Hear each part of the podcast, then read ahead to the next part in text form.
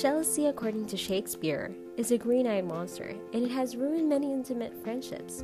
If you get nervous when your best friend spends time with other friends, or when a couple you and your mate enjoy excludes you from some of their social activities, you need to be wary of the corroding effect of jealousy. You never have exclusive rights to anyone, and you humble your friend if you expect to be the only person who matters.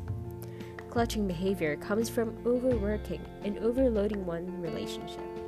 The antidote for jealousy is to expand your own interests and to make friends in several groupings. No one person is ever going to make you happy.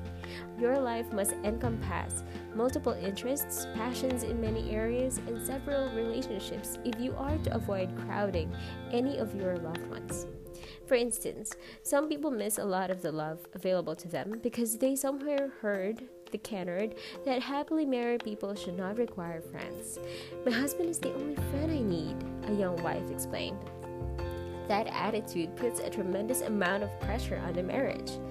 As wonderful as marriage can be, no one person can meet all your needs, and you do well to explore another whole realm of non sexual relationships.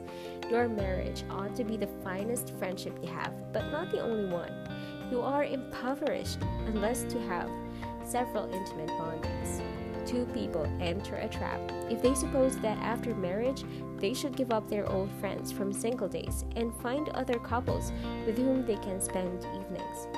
The odds of four people all liking each other equally are almost impossible. When husband and wife do find another couple simpatico, they are fortunate. But when it does not happen, and it is not likely to happen often, one should not hesitate to develop strong personal friendships in which one's mate may not want to participate.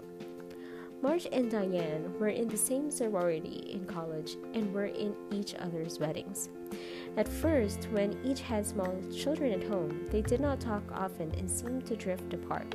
But now they live near and they frequently have a long lunch in some restaurant their husbands do not have much in common, and efforts to do things as a foursome did not work. When Marge and I finally woke up to the fact that our husbands would rather have us get together on our own, says Diane, and we stopped feeling guilty about having lunch as often as we felt like it, it really freed up our friendship. We're both nuts about Bach, which Alan and Mark can't stand, so sometimes we even go to an organ concert together. When I come home to Alan those nights, I cuddle up to him in bed, and I'm really grateful that he doesn't expect us to share everything. Funny thing though, I feel good to have something new to tell him.